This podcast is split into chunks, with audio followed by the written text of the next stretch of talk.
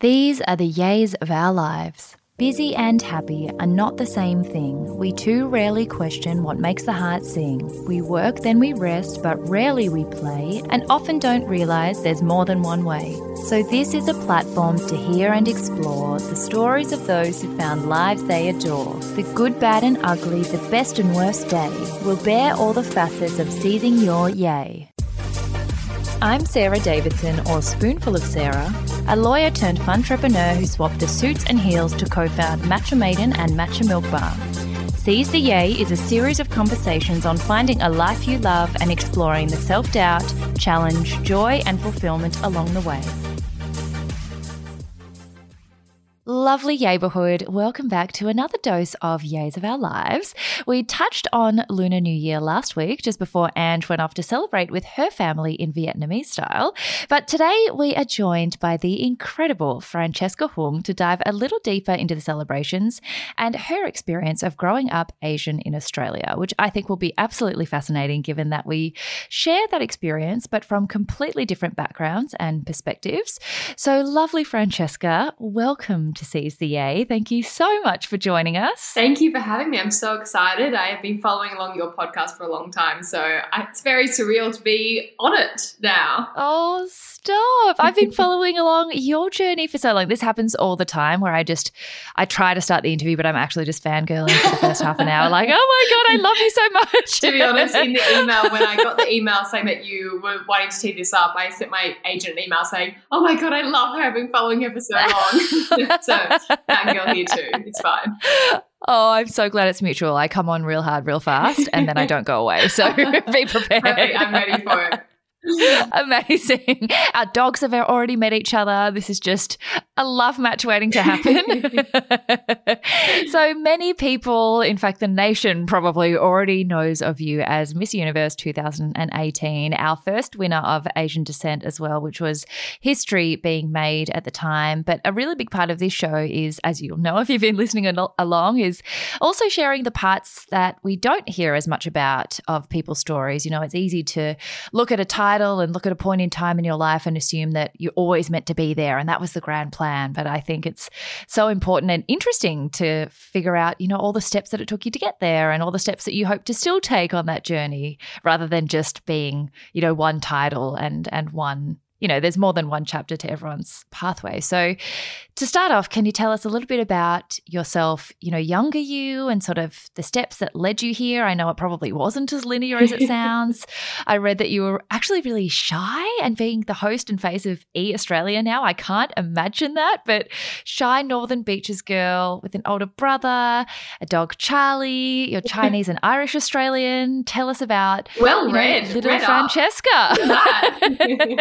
I told you I'm a fangirl, babe. There's more I could dish, but I'll leave that to you. Amazing. Yeah, look, so growing up, my dad immigrated from China, and my mum is, you know, Aussie, lots of generations in Australia, but, you know, come from Ireland, the convicts, and they always like to bring that up. But no, I grew up in Sydney in quite a I don't know, white neighborhood. And so there weren't many kids that looked like me, you know, especially when I went to primary school. Maybe there was like one or two, maybe Asian students at my school. And then again in high school, it was like we were the absolute minority. And I just, well, I was really shy, even from like child, you know, baby, baby mum would say that I just wouldn't go to anybody else. And I was, I don't know, I just didn't have much confidence as a kid. But with my family, I was very, outgoing and I would put on shows. I danced all throughout my childhood, so I loved that. I always think I liked putting on a different character. So I could get on mm-hmm. stage if I was playing somebody else, just not myself. You know, and I yeah, think back to like my high school years. We know my school was quite an academic school and they put a lot of focus on, you know, speeches and giving speeches in every single class. And I remember every night before a speech, I would be sick with anxiety and with crying and I couldn't oh, just, I oh could oh not gosh. deal with the fact of like getting up in front of my classmates and having to give a speech. It just it was my worst fear. So when I had to do drama, it was compulsory at one year. hated it. Just all of that stuff. Like, you know, I could play the piano growing up, and mum used to always say to me, please, like, put yourself forward at school for the recitals and all that stuff. And I would always say, no way, I can't play in front of anybody. Just anything to do with putting myself into the public domain, I would just mm. absolutely retreat from. So it makes complete sense that I decided to go into the media. Uh, exactly. I mean, it makes sense, doesn't it? Absolutely. totally straightforward. Yeah, absolutely. So I think if you were to ask anyone that I went to school with, you know, would Francesca ever make it into the media? Everyone would be like, what? No way. and I actually find it quite funny. My mum is the one person, like, you know, your mums know you better than anyone. She's my best friend. But even she to this day always says, I, I just, I don't know how you've ended up here. yeah. What is this situation? Yeah. How did this happen? he says, You know, I know you can do anything and you could have done it, but I just never in a million years would I have thought that shy little girl would want to pursue a career in media. But I think someone once told me that what you're, you know, most afraid of is sometimes what you're best at.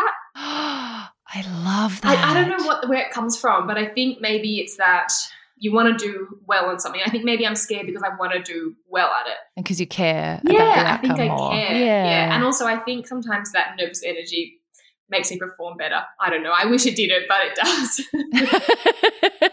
I think even at this sort of early point in the story, it's already so reassuring for anyone listening that if you, you know, do, I think we silo and categorize ourselves as the shy girl or as the person who's got X characteristics. And that can be really limiting if you always see yourself as that person and think, well, that will never change. Like, yeah. I could never do anything that doesn't match that description. But mm. you sort of pushing through that to follow a passion that doesn't necessarily make sense if you knew childhood you. Yeah. That in itself is exciting because anyone listening who is already thinking, oh, I could never do that because I'm too shy, it's, I think we can really change those traits if we really want to. If you mm. find something that you're really excited about or you stumble into an opportunity that reveals to you you're actually better at it than you thought you were, yeah. you don't always have to be the shy girl forever. And equally, you don't have to be the loud performance drama girl either. Yeah. You can also, you know, retreat to an office job if you find that later in your life that suits you better. I just think we aren't flexible enough yeah. with how we perceive ourselves and what that means for our future. I think as well, I mean, that's a great point. And I think as well, though, it's also important to note that just because I am, you know, in the media, and I, I'm not sure about you as well, but for me in my personal life, I, I'm not the outgoing, loud person. And I think people sometimes think, okay, if you're going to be in film or TV or radio or, you know, media, you have to be this outgoing person. And I really don't think you do. I think, you know, yeah. it's about like, you know, like anybody, when you're at work, you're, you're a work person. And this is work for me. I love it. And I get to bring out this side of me. But then in my home environment, I'm completely different again. So I think, yeah, you mm. can be completely multifaceted.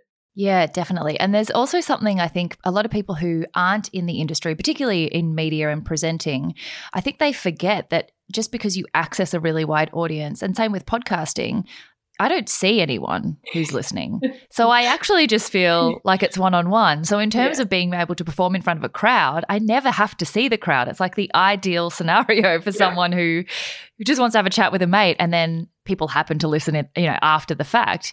Same with being on TV. I mean, you're with a, the camera crew, yeah. but you're not seeing all the faces who are watching the television. So you could actually be a really shy person yeah. and even an introvert and still be able to present really easily. Isn't that so weird? Like you would never think about that. Mind boggling. Mind boggling. and so it's interesting that you did choose to do an undergraduate degree and then went on to do a master's as well. And I think sometimes it's quite culturally influenced that academia is prioritized as, you know, something that parents aspire to for children, or it could have been, you know, a personal choice. But either way, it's interesting that you chose to do arts and sociology and then publishing because, again, you know, what did you go into those degrees thinking they would turn into? Because they don't also necessarily equate to host of E Australia. What was the thought process there? I like that you brought up that there's some sort of cultural motivation behind that because when I was finishing high school, I had said to my parents that I really wanted to get into modeling and something more creative. I thought, oh, maybe I could do some photography, yada yada. And it, Arty farty. yeah, and even though my dad is, you know, the Chinese one, my mother, she likes to refer to herself as a subtle tiger mom. So she. She's the tiger mom. Oh yes, oh yes. The Irish. Wow. my mum is obsessed with the Chinese culture when she met my father, and she really thought, okay, well, I am going to be the influence in this family, and she's very much a matriarch. So she said to me, Jessica, you can do whatever you want to do. You can model, you can do whatever you want, but you you're going to university. And it was kind of that more old school way of thinking where I, I don't believe that it's essential to go to university in any means, but that was just the way that she wanted to do it. She never got the opportunity to go Mm-hmm. to university and wanted me to have that. And then it comes back to my dad went to Sydney University and, you know, topped medicine and the medical school, like classic Chinese immigrant story yeah. and, and he wanted me to go to Sydney Uni. So there was that sort of cultural pressure that I did feel. Mhm. But I kind of did it in my way by saying, I'll go, but I'm doing arts and sociology. So something completely different. In protest. yes, I think mum wanted I me will not do science. Mum wanted me to be a psychologist. You know, there was all, that's all of this. no, but I got to choose my one to do, and um, that was a really interesting time for me because I still wasn't. I don't know. I just wasn't great at studying. I found learning from books and like sitting in classes just didn't really get the best out of me. So Mm. At the same time, I was modeling, and that's when I started looking into. I had a hundred different jobs as well at the same time, like hospitality, events, and recruitment, and who knows what. And that's when I felt like I wanted to go and pursue something in the media industry. And then that's how I ended up applying for Miss Universe. So it was during uni going, I don't want to work at a desk job. It's not for me. I need something that's going to let me be creative. And um, wow. yeah. But then I don't Oh know why. gosh. Publishing was then, again, I went through another period where I was like, actually, no, I don't want to be in front of the camera. I think. I think I should be behind the scenes, but something still creative. So I thought I'd go into book publishing, and I, I love writing. So that's where all that came from. And then I finished that degree now, and I think I don't know if I'm ever going to use it, but um, yeah. I feel like that's I got it. the sentiment of Cool. the university. I don't know if I'm ever going to use it, but I've got it. Yeah. And I think that there is a lot of, it's wonderful that general general society is becoming more open-minded to not necessarily needing to you know as a default have a university degree like that's not the only pathway and the education system definitely is skewed towards certain types of intelligence but disadvantages others but i also think that if you aren't particularly sure what you want to do that uni is a great place to be while you figure that out because you it's going to take you a certain amount of years probably to work out what you like and what you don't like. You're not going to get any more data to help you with that problem if you just sit at home kind of thinking it over and over. Yep. And even if you don't use what you learn, I don't think anything is ever a waste when you're in that decision making phase because you're you're meeting new people, you're learning new things and even just the organizing of your thoughts that you learn to do in a uni degree and sitting down to time manage and mm. you know meeting colleagues and hearing other people's stories and how they use their degrees. Like if it's not costing you time in a different career that you don't even you haven't even decided that that's what you want to mm. do then I think there's been a really good swing away from uni being the only pathway, but sometimes people swing too far away. Like, oh, you don't need that. But that doesn't mean that it's a waste if you have No. it. It can still be really valuable. I mean, one of the greatest things I got out of uni is that, you know, when I was at school, someone's telling you where to be, what time to be there, you know, when you eat, yeah, exactly. when you What wee. you're wearing, you know, do your homework, these are your exams. Like it's all set out for you. And so you don't, I mean, I wasn't the best studier at school either, I'm not going to lie, but um, I still had someone sort of tell me what to do. Whereas uni, it was the first time where you're you're on your own. No Mhm. one's going to tell you to sit down and do your uni homework. You know, that's all up to you. And the excuses of, oh, I didn't, you know, get time. I had training in the afternoon. That's not going to fly with a uni teacher. So it taught me so much about, you know, relying on myself and how well I wanted to do. So it was all, Mm. all on me in a way. Yeah, that independence, definitely that first few months of uni, I was like, ew, really? we have to figure out like even the points you need to graduate and stuff. I'm like, no one, there's no diagram. Like no one's telling me what to do here. How do you figure it out? I know. Rude. I know. and so it's also really interesting that you did mention there was kind of a family and cultural element because as much as sometimes it sounds like a bit of a stereotype, the tiger parents or the academic pressure or playing piano from a young age. Like they're stereotypes often because a lot of people have that experience and a lot of listeners have probably had that experience. And I think it's fascinating for you and I to be talking about this as well because we both have quite an Asian appearance, but you have a completely Caucasian mother. I also have a completely Caucasian mother and Caucasian father being adopted. So that's a totally different, weird, unique perspective yeah. on growing up Asian in Australia. But how and for your brother as well. Like, how did the Harfi identity play out for you?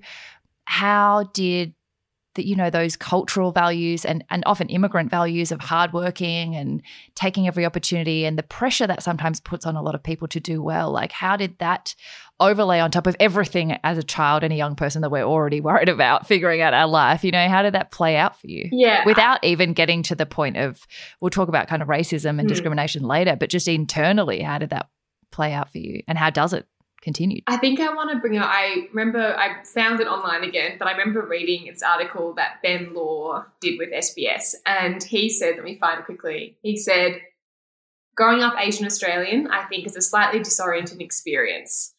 I think that sums it up really well. It's disorienting because mm. you are almost caught between two cultures and you're you know when you're young it's so hard to understand where you fit in and all, I don't know about you, but when I was growing up, all I wanted to do was to fit in. That was it. Mm. Like that seemed like the main thing was I want to fit in. I don't want to be different. You know, I wanted to be like my peers. And yeah. so you're kind of constantly battling between your cultural identity and then the country's identity. Mm, that's such a good way of putting it. Yeah. So, I mean, yeah, there was definitely what was going on at my home, there was certain. I remember, like, I mean, little it's little things like it can be a stereotype, but I think Asian families can be quite strict at times. Mm-hmm. And although my yeah. mum is Caucasian, she came from a very strict family herself. And then so when she met my dad, it kind of they kind of meshed because my dad had a very, double whammy. Yeah, my dad growing up, he he was up at he was expected of them. He was there was six children in the family, when my dad came to Australia and they were immigrants. And so, you know, they all got into selective school. And my dad mm. would get up at 4 a.m. every morning before school, study for three hours, and then go to school, come home, study again, help make dinner, and then it was bed. Like he never had friends over. He worked in the family shop on the weekends. All the kids lived at home until they met partners and got married. Like it was very traditional. Traditional. Yeah, yeah, in that sense. And there was a lot expected of them because, you know, it was that kind of that Dad talks about the migrant mentality where you are so lucky to have come to this country. You have to do everything in your power to thank your parents for giving you this opportunity and making the most mm. out of your new country. So yeah. I think dad brought that pressure in to us as kids as well and mum as well. And so I remember little things like it seems so silly, but you know, I was always told how lucky I was to go to the school or to live in the area I was living in and how I should be thankful and, and do well to sort of show your grandparents. Show your great gratitude. Yeah. Yeah. And, you know, like I have other friends who were, you know, I remember as I got older to high school, I was the youngest, one of the youngest in my year group. I was 17 when I went to uni.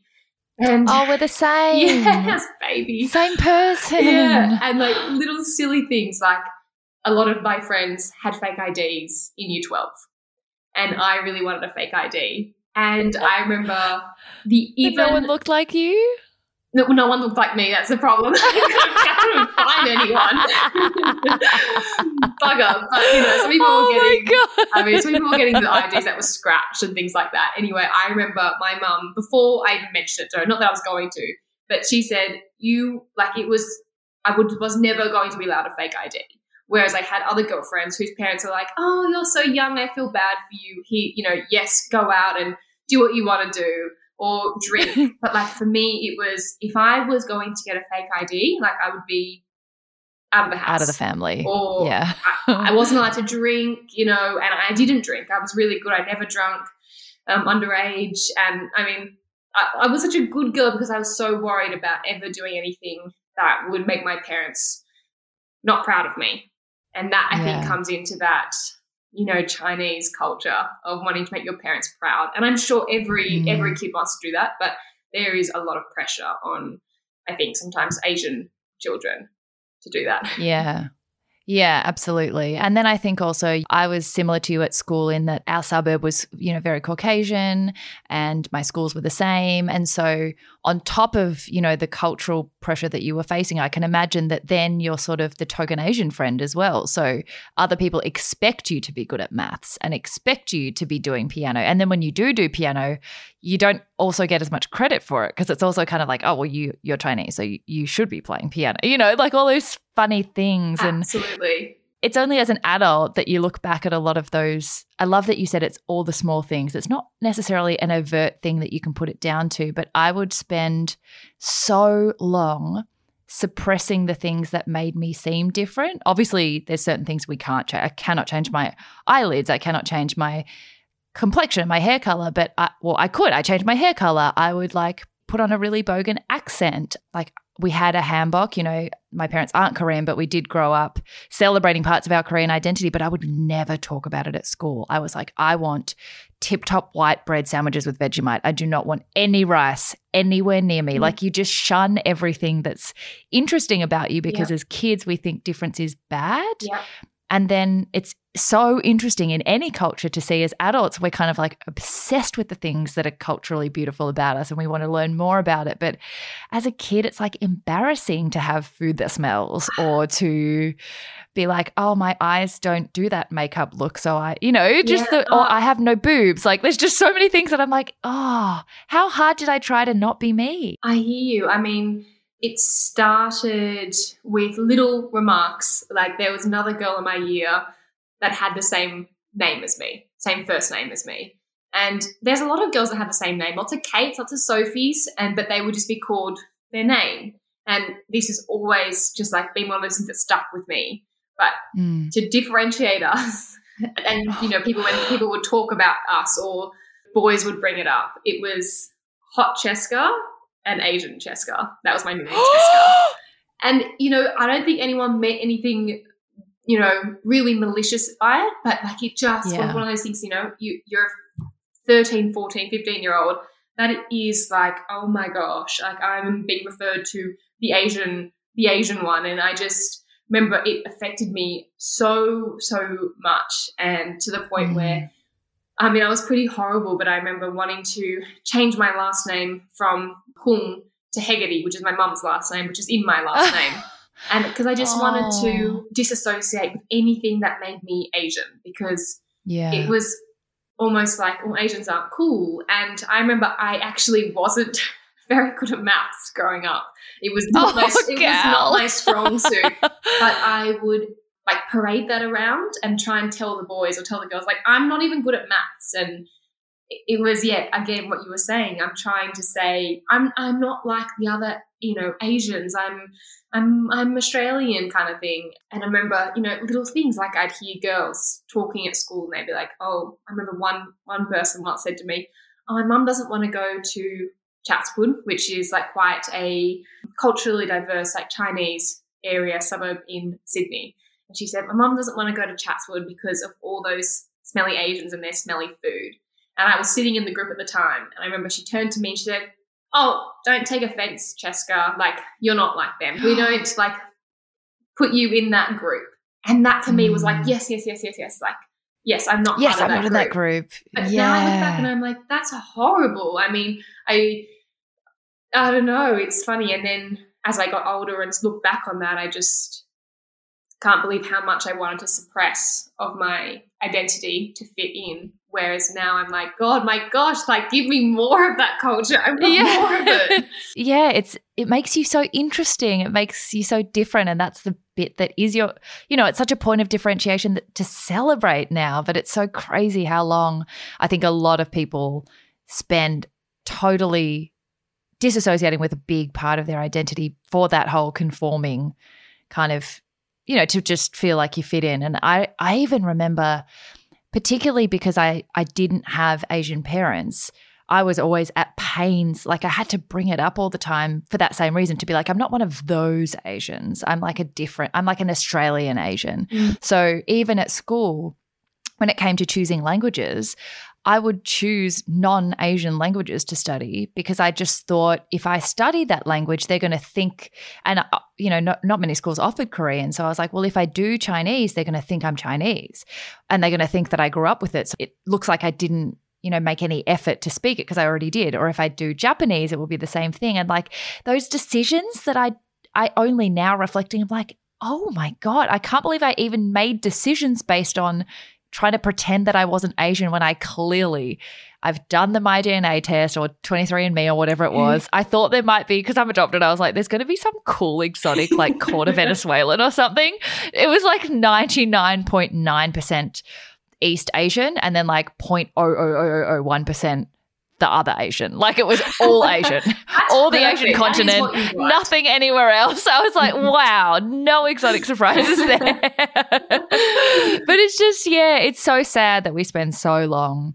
And and now we're like, God, I wish I had really embraced those parts of me when I was younger and just enjoyed them for all this time. But did your parents, I obviously, you know, I know you're adopted, but did your parents try to instill some of the Korean culture for you growing up? And now do you look back and think, thank God they did some of that stuff because you probably have a bit more of a tie? Yeah, I think they were very, very open. I think because we were dealing with looking different and having a different family structure, that on like that was another layer of, oh, but your parents aren't your real parents. Like there was another level of questions about being different. They were very careful and great at being never pressuring us to accept or reject anything. They were sort of like, if you're really interested in your culture, we'll take you to Korean camp. You can go to Korean school if you want to. You can travel there. You know, we'll we'll fly you whenever you want.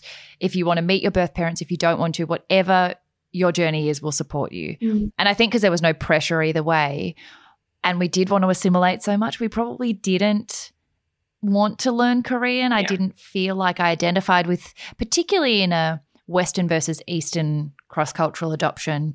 It's so different culturally that you can't identify. Like I couldn't recognize myself in anything that I saw about Korea. So I was just, I just pushed it away for so long. I'd kind of like put on the traditional dress at you know, gatherings of a couple of families that had Korean kids, but it was more like dress ups rather than understanding what we were actually doing. And it's only later in life that now I'm like, oh, it's a beautiful culture. I've been back vol- you know, voluntarily as an adult and appreciated it for what it is, but also very much felt like a foreigner going there. And if anyone comes up to me and speaks Korean, that's so strange for me because I'm like, what? Don't you know I'm a bogan? Like, look in my face, and then I'm like, oh, I forget my face looks like. You know, it's just like it's a weird. It's a, I Yeah. sit in this strange universe, but I think what's wonderful now is I think that's cool. Yeah. When I was a kid, I was like, that makes me the biggest loser, so I have to overcompensate in every way. And now I'm like, no, that's a cool story. That's memorable. That's different. It's interesting. Yeah. But it just takes so long for us all to get there. Yeah, I remember something about that. Funny, you know, obviously growing up, I was the, the Asian friend or whatever it was. And then when I went to uni, it was the first time I was amongst uh, the, the majority. And I thought I was part of the Yeah. majority for once. I thought, oh my gosh, I found my people. Look at all these amazing Asian students. And every class, I would go up to them and I'd be like, hi, I'm Francesca, and introduce myself. And I'm Asian too. yeah, and they'd be like, "Oh, like, where are you from?" I'd be like, "Australia," and they're like, "Oh, nice." And I'm like, "You're not." Usually, everyone asks like, "No, where are you really from?" And they'd be like, "You look Australian." And I would try and hang out with the Asian kids, and they would be speaking Mandarin or Cantonese or Korean, and I couldn't understand them, and so I wasn't part of their groups, and so I was Oh. in this weird spot at uni where I wasn't with the other Western kids Mm. and I wasn't part of the Asian clan. And I was kind of that was the first time that I was really uh, was I was kind of grieving, almost missing Yeah. out on more that belonging feeling. Yeah, and I kind of wish that I had learnt Mandarin growing up or that I had tried to understand my culture.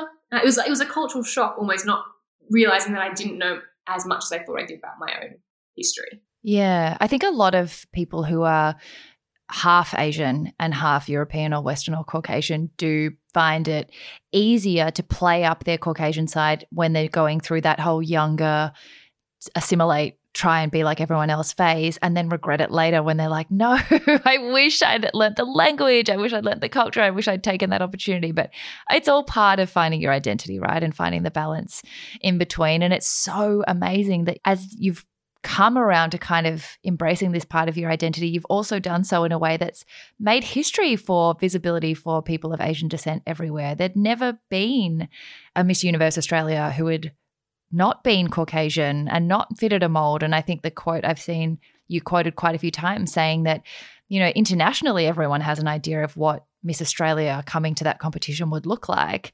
And for the first time to see someone of Asian descent, which is actually a really big portion of our population, was jarring and new, but so exciting. You were our first winner of Asian descent. What did that feel like for you? Gosh, I, I get sort of goosebumps now because like it meant a lot to me. I mean, oh God, I don't know why I'm getting emotional. It's so long ago. Oh. I think, you know, as I was saying before, that I was a shy kid growing up and I never thought I'd see myself in the media. I think a part of that comes back to never seeing yourself reflected in mainstream media. So when I became Miss Universe Australia, even though, you know, pageants may not be for everybody, I remember having some beautiful messages from, oh my God, I'm emotional. Oh my gosh. oh, it's because Chinese New Year. Oh, I love you. yeah, it's just a, it's yeah. a lot, babe. It's a lot. I think, you know, like I look back to those messages from, you know, Asian families saying, oh, like my daughter has someone now that represents them, you know, and like that for me was why I get emotional. oh, I love it. It's so beautiful because it, it is like one of the first platforms that younger Asian girls could see someone yeah. doing something that that and this is important as well that wasn't token the token Asian. You didn't get this is going to sound I don't want anyone to take this the wrong way, but it wasn't you turning up in Harry Potter as Cho Chang. Do you know what I mean? Like exactly, yes. Exactly. right? Like you weren't cast in it because the character was Asian. You were there because yeah. somebody wins Miss Universe Australia yeah. and it happened to be you. And that's so significant. Yeah. Yeah. And that's why even like now I pinch myself obviously doing what I'm doing with E and working with all these amazing brands I don't feel like, even though I have heard people say, you know, you're only there because, you know, diversity is the, the flavor of the month or whatever it is, I actually don't feel like that's true. I feel like mm. I'm there for what I can offer, that it's an added bonus, that I happen to be, you know, Asian Australian. And in this climate, I think that the more representation of that in mainstream media is only going to be so beneficial to young yeah. kids and even people who come to Australia now, even now, and are looking for someone to represent them because that is what I wish I had growing up. Yeah, totally. And I think sometimes tokenism is seen, I mean obviously it's not ideal. You ideally we would want tokenism not to be the way that people get represented, but I also do think and it's probably a bit of a controversial opinion, but I do think tokenism is the start it's it's having a token Asian in something is better than not having an Asian, and it's often just the first step in a spectrum of things that needs to happen. So even though it's not ideal, and sometimes I do turn up at jobs where I I clearly understand the role that I'm playing. Even though, you know, sometimes you do get asked, like, does that make you frustrated to be the token Asian at certain things? And I'm like, once upon a time, maybe. But now I'm like, well, it's better than not being here. And at least this is the first in a pathway to it becoming more normal and it, to diversity becoming just rather than the trendy thing to do just the normal thing to do. And i think unfortunately we do have to sit through a bit of the tokenism phase but it's got to be if it's got to be someone like i'm happy to wear that hat I'm not going to say no. I don't want Exactly. that great opportunity. And then yeah, it's cutting off your nose despite your Yeah. face, being like, mm I won't be your token. I'm like, hell yes, I will be your token until I don't need to be your token. Do you know what I mean? Like, Yeah. I think some people get very upset by tokenism in and of itself. And I'm like, actually, it can play a good role in a spectrum of events as long No, as we I don't love- stay there forever. Yeah, no, but that's a really good point, a really valid point you make. It's true. It does need to start from somewhere. And yeah, if it is one initially, I mean, not ideal, but it needs to start. And then obviously, yeah, the more we see it, I mean, I think a good example is, I don't know, 10 years ago on TV, you'd watch ads and there might be the token Asian. And Yeah. now, if you flick, I mean, I don't usually watch ads, but when I was watching the tennis, I was seeing a lot of ads because it was free to air.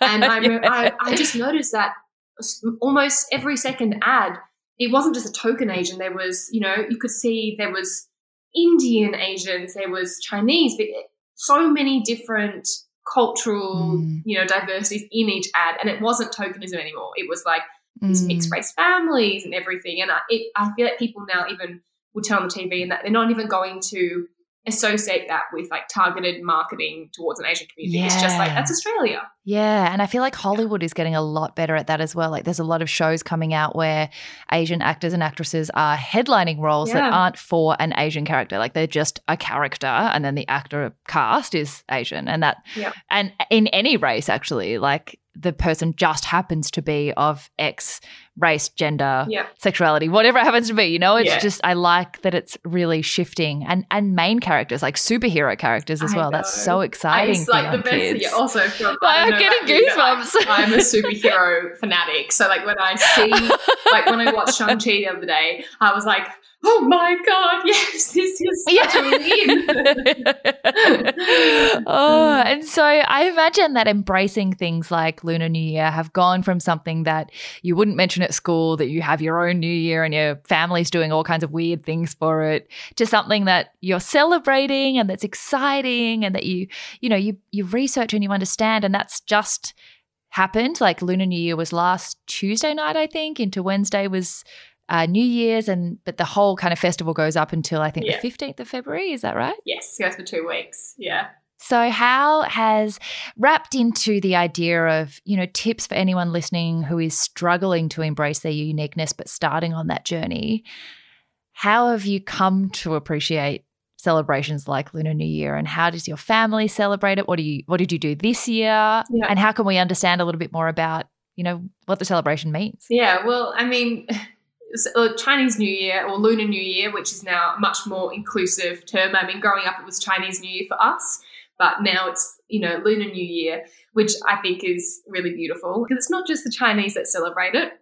And it is, it is, I don't know, I, I, I try to liken it to our New Year's Eve, but it's so, so much more in a way um, because it's all about it goes obviously for two weeks and it's there's just such a buzz in the air it's all about like new life prosperity unlike sometimes new year's i don't know growing up in australia is all about partying with your friends Yeah. you know Not a lot of prosperity Yeah. going on there. Lunar, Lunar New Year is really about family. Well, for me, growing up, that's what it was about as well.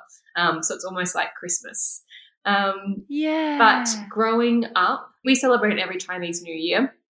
Growing up, um, it was flew under the radar. It was myself and my family and my cousins and that sort of thing. And perhaps sometimes some of my mum, dad's friends that might have had a tie to the Asian community. We'd obviously get dressed up in our cheongsams and we would go either to Chinatown or we go to a Chinese restaurant and have the dragons, which scared me half to death every year. They're terrified, Like the huge ones Yeah. with the person inside. Terrifying yeah, for a child. because it's so noisy. Anyway, and obviously, you know, we would have red packets given to us, which is a symbol of uh, it's the best thing ever. so much money. Okay, no, I have to say though, when I went to uni and met all of my, you know, Chinese friends, they told me about how much money they used to get in their red packets. I, when I was growing up, it was like maybe five dollars, which I'm not complaining. oh, like the tooth fairy. Yes. Like the tooth fairy. But in China, they say no, it's like hundreds they get given in these red packets from all their aunties and uncles. Anyway, oh my God. Yeah. So my, like, once I started to understand the whole, like, you know, take advantage of the the parts of being Asian that are cool and just ignore the other bits kind of thing. Yeah. I went through that phase. I was like, I want a bloody red packet. Like, dude, I know you guys aren't Asian, but like give me a red oh envelope, Oh please. gosh, Yeah. Oh god. And maybe this year I'll send you one this year. I've got no. I've got no money. thanks, gal. I'll get five dollars too, and I'll be like, yeah. "Wow, I appreciate it. Thanks, Yeah. babe." but you know, like we would celebrate like that on the weekend. And I remember coming to school on the Monday, and I would never bring it up with any of my friends at school because one, I didn't want them to think that I was weird, and two, they Yeah. the whole weekend would always pass without them even knowing that it was Lunar New Year. It wasn't really something that was talked about or they would see. Whereas fast forward to now, where I for last year I celebrated Lunar New Year at Crown Sydney, and I put up a lot of stuff on my social media, and it was sort of the first time ever that I have publicized Lunar New Year, and um, Right. I can't believe like the reaction I received from it, and even now seeing all of the the banners and the posters, and like even when I drive around the street, you know, everyone's got their lanterns up. Like our house obviously has the lanterns up, but we've always done that. And I don't know, just even having friends. I mean, on Instagram, there's the Year of the Tiger emoji thing. I don't know how I to know. explain it. And I keep Yeah. flicking through it and I keep seeing all these people I know posting about it. And honestly, like that blows me away because it was something that Mm. I never spoke about. And it was something that was reserved just for myself and my family.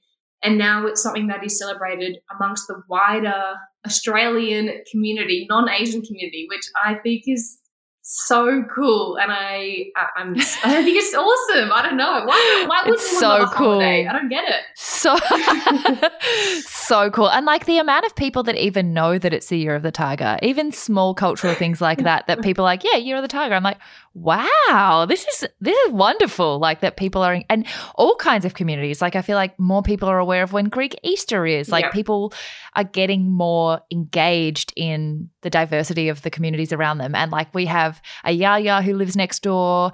Every Greek Easter, she brings over extra lamb. Like, you know, Oh, you kind of yes, like, it's, yeah. it's beautiful when you can embrace someone else's culture, even if it's not part of your own. So I love that so much. And this year, it's it's gone even further to seeing mainstream outlets like Crown actually commissioning pieces to to further this like sharing of of heritage and culture. So tell us about the feature film and the activations that are going on this year. Yeah, so when I went down to Crown, we got to shoot this amazing, you know, feature film. And oh, I think I was actually just, I was, first of all, just chuffed to be involved with some of the other people that were part of it because like Sean Dong for instance like he's doing incredible work for you know um, immigrants and migrants and I'm sitting there thinking gosh am I really in the same league here I don't know if I should be Gal, you are Miss Universe Australia. Yes. Thank you. I needed that. This is good, great for my confidence. Yeah. I'm here to fangirl you. I validate you anytime. Thank you. No, but the film was just all about showing. Obviously, Melbourne has had such. I mean, out of every state, I think you guys have had had it. The pandemic has hit you unbelievably hard, and Mm. I know I've spoken to a lot of my friends in Melbourne, and everyone said that the city is just trying to get back on its feet. And usually, Melbourne is such a vibrant, exciting, culturally diverse, you know, city. So the film is all about, you know, how Melbourne's getting back on its feet and um, celebrating the amazing things that the city has to offer.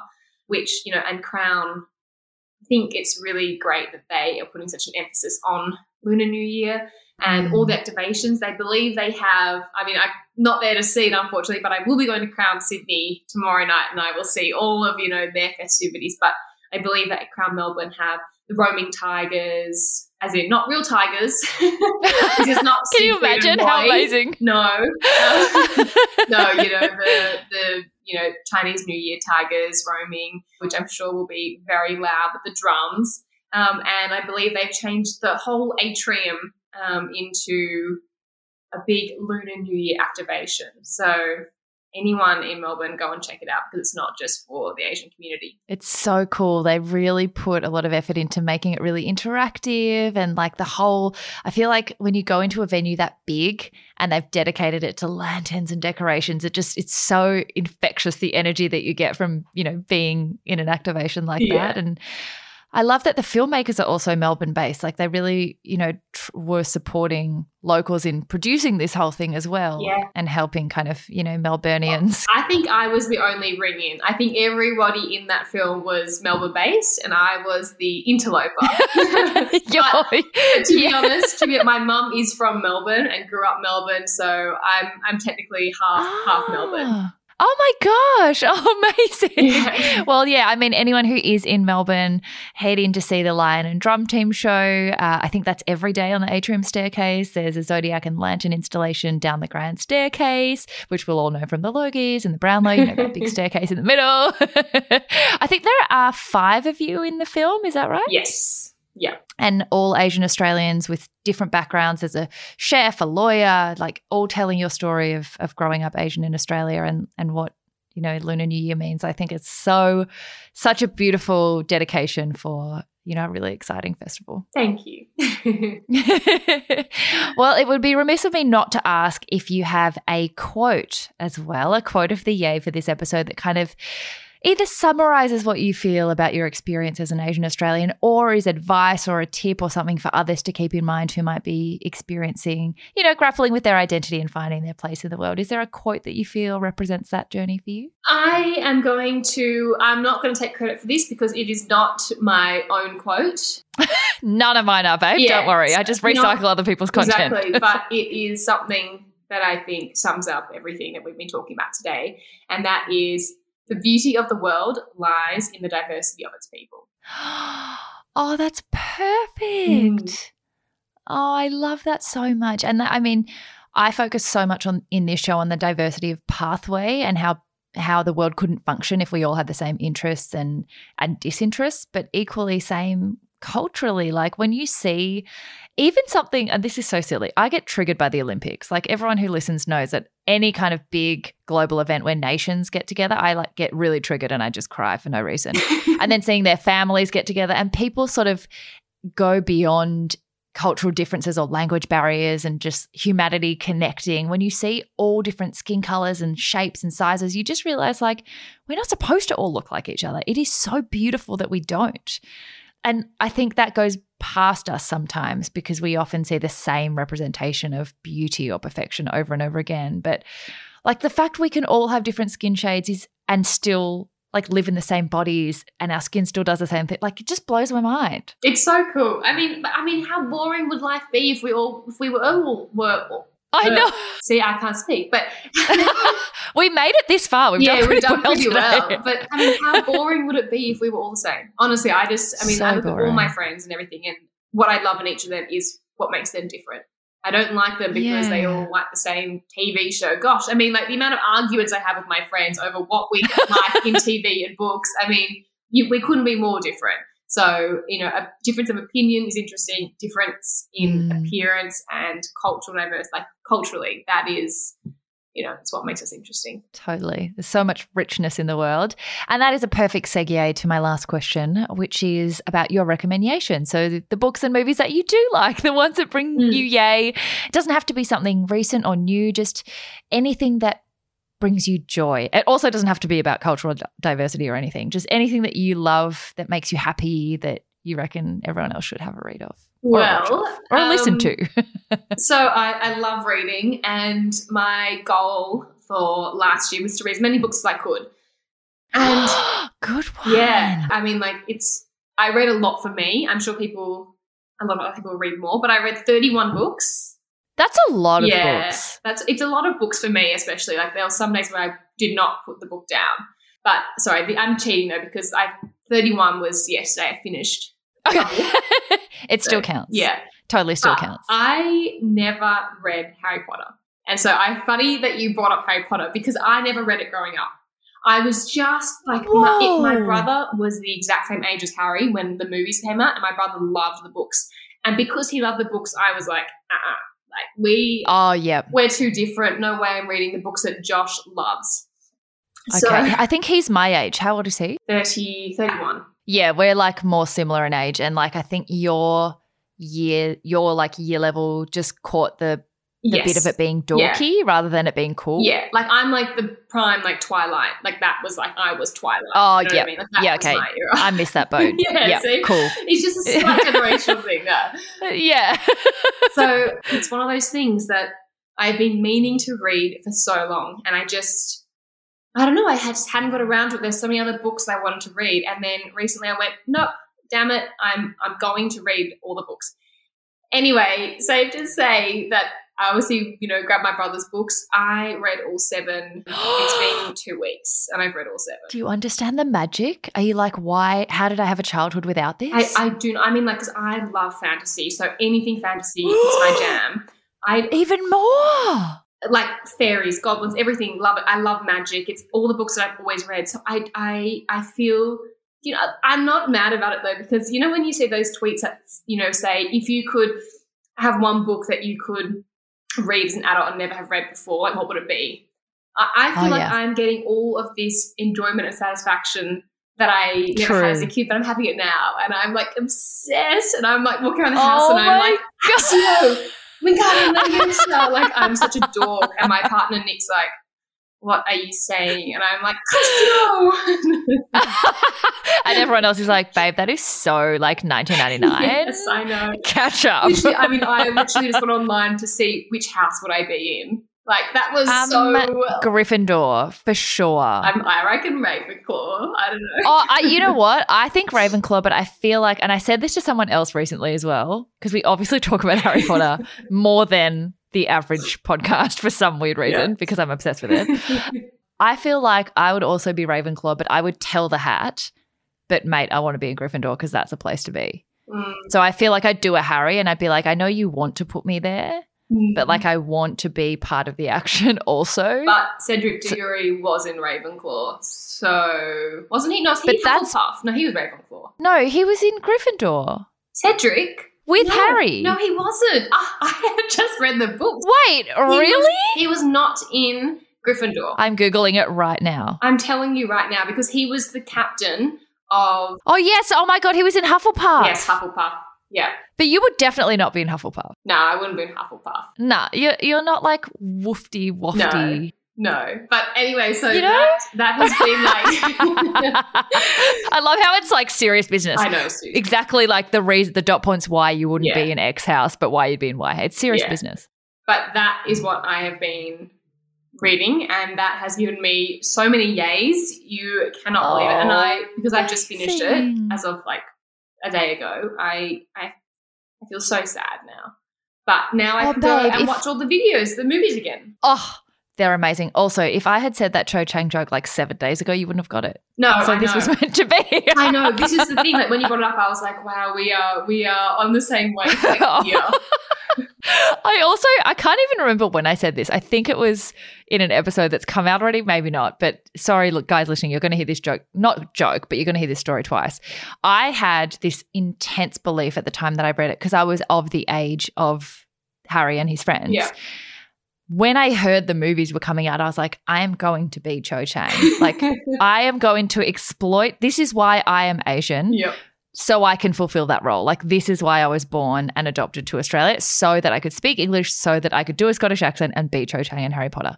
And when they didn't call me up for the movie, even though I didn't audition and wasn't an actress, I was Mm. so upset. I was like, "Hello, I've been here since I read the book, waiting for my call up."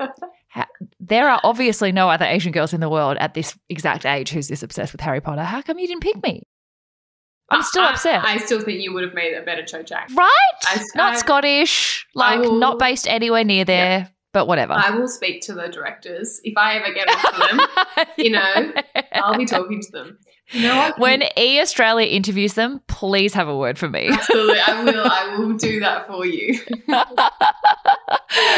also, you just mentioned your partner Nick, and I forgot to ask about it.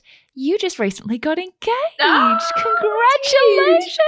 This is quite funny because I'm actually I'm showing I'm showing Sarah my ring now. But as we hopped onto this podcast earlier, You did ask me about the engagement, and I looked down and realized I'm not wearing my ring. And um, it's a constant. I don't know how you get used to wearing a ring all the time, but hopefully I will eventually. I mean, we'll It's probably hopefully spend a long life together, so I better get Yeah. used to it at some point. There'll be a moment because I'm similar to you, not a big jewelry person, Mm. and found it. And also, we were just talking about how we mainly shop at like Lovisa and Diva and Sportsgirl for jewelry. So we were like, whoa, this is not matching that. But there comes a moment when it flicks over to it feeling weird without you having it on.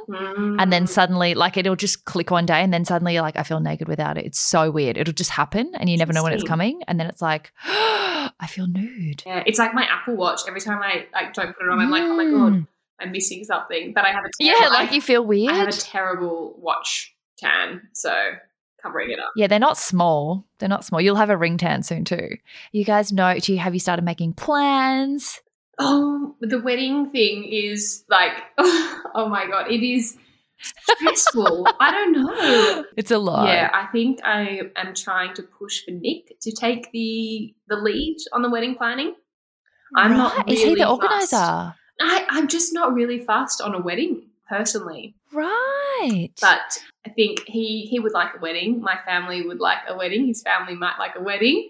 Um, Yeah. So I feel like there will be a wedding. at some point. Yeah, exactly. I'll have some input. Exactly. Yeah. Um, no, I think a little, little. We'll just maybe give it a year and, and see how we go. I mean, you've got a fur baby. That's a lot. Seriously, I honestly, we after we just gotten engaged and then we got our puppy and it was Christmas and everyone up until that point, a bit with me maybe engaged for engaged for maybe about two three weeks.